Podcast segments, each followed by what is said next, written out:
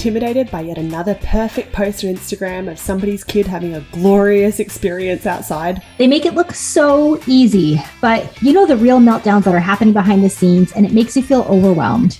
You want to get outside more, and you've heard that it's good for your kids, but you don't know where to start.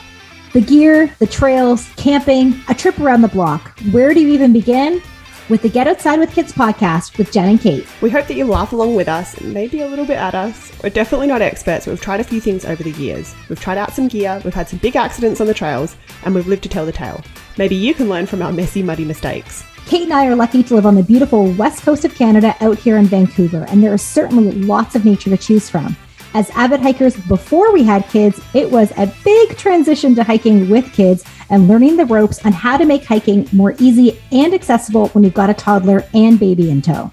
Parenting can be really hard, and we've both found that when we're outside with our kids, it's a lot easier to deal with the toddler tantrums, the blowouts, all the chaos that comes with being a parent or caregiver. Make sure you subscribe to Get Outside with Kids wherever you listen to podcasts. You can also follow us on Instagram at Get Outside with Kids. We hope you'll follow along on our journey.